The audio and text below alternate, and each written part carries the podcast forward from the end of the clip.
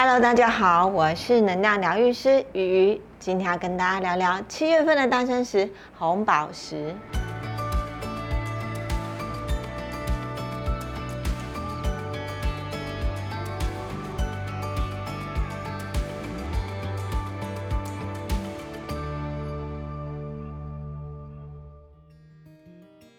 红宝石有着“宝石之后”的称呼，自犹太人建立以色列以来，它就是皇冠上重要的宝石。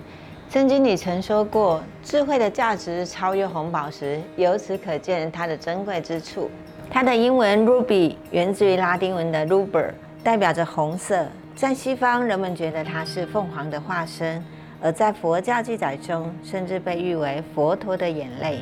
它鲜艳夺目的色彩像永不熄灭的火。自远古时代，红宝石用来稳固城墙。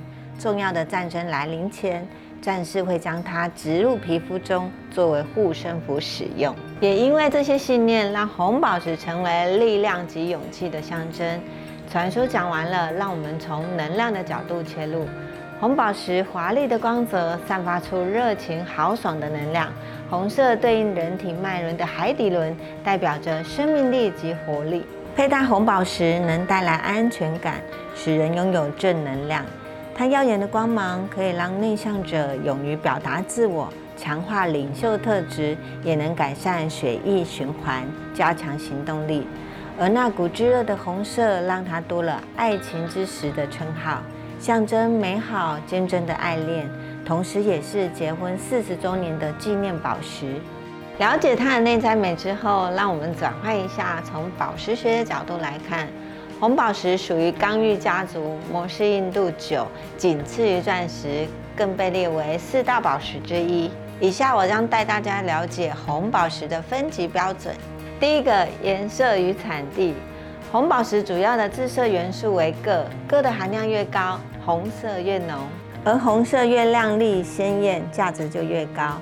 其中又以缅甸摸古矿区的鸽血红宝石最为珍贵，其颜色透明均匀，极少瑕疵。当然，被评为鸽血红不见得代表出产于缅甸，只能说它的颜色、光泽都达到一定的标准。世界上还有许多其他的产地，例如莫桑比克、泰国出产的红宝，因为铁含量偏高，所以颜色相对较深。越南出产的红宝颜色介于中间，而斯里兰卡出产的红宝从浅红到深红都有。另外，缅甸矿区虽然在市场上的知名度及认可度最高，却因为常年开采，资源逐渐匮乏。在二零一八年，已经关闭了大部分的矿区，导致市场上高品质的缅甸红宝石数量稀少，价格也始终居高不下。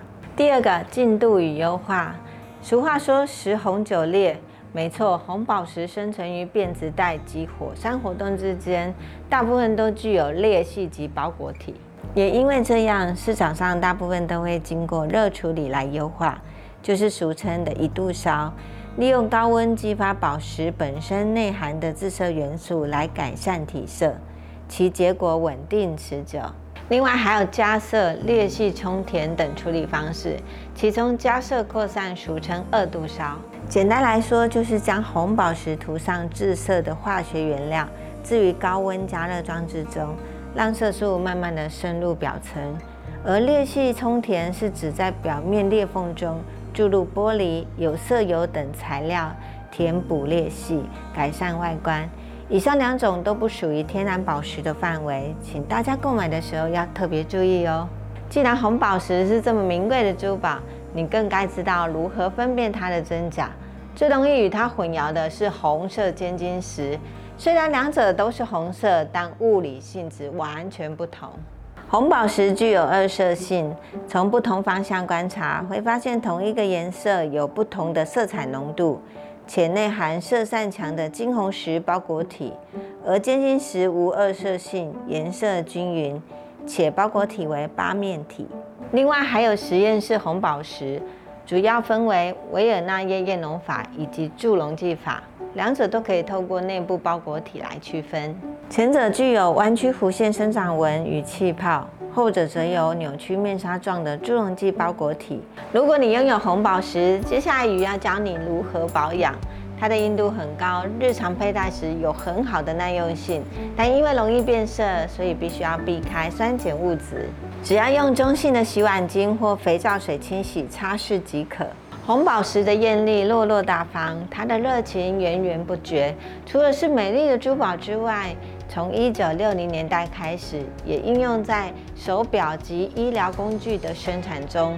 不论你是否拥有红宝石，它的能量会持续鼓舞懂得欣赏它的知音。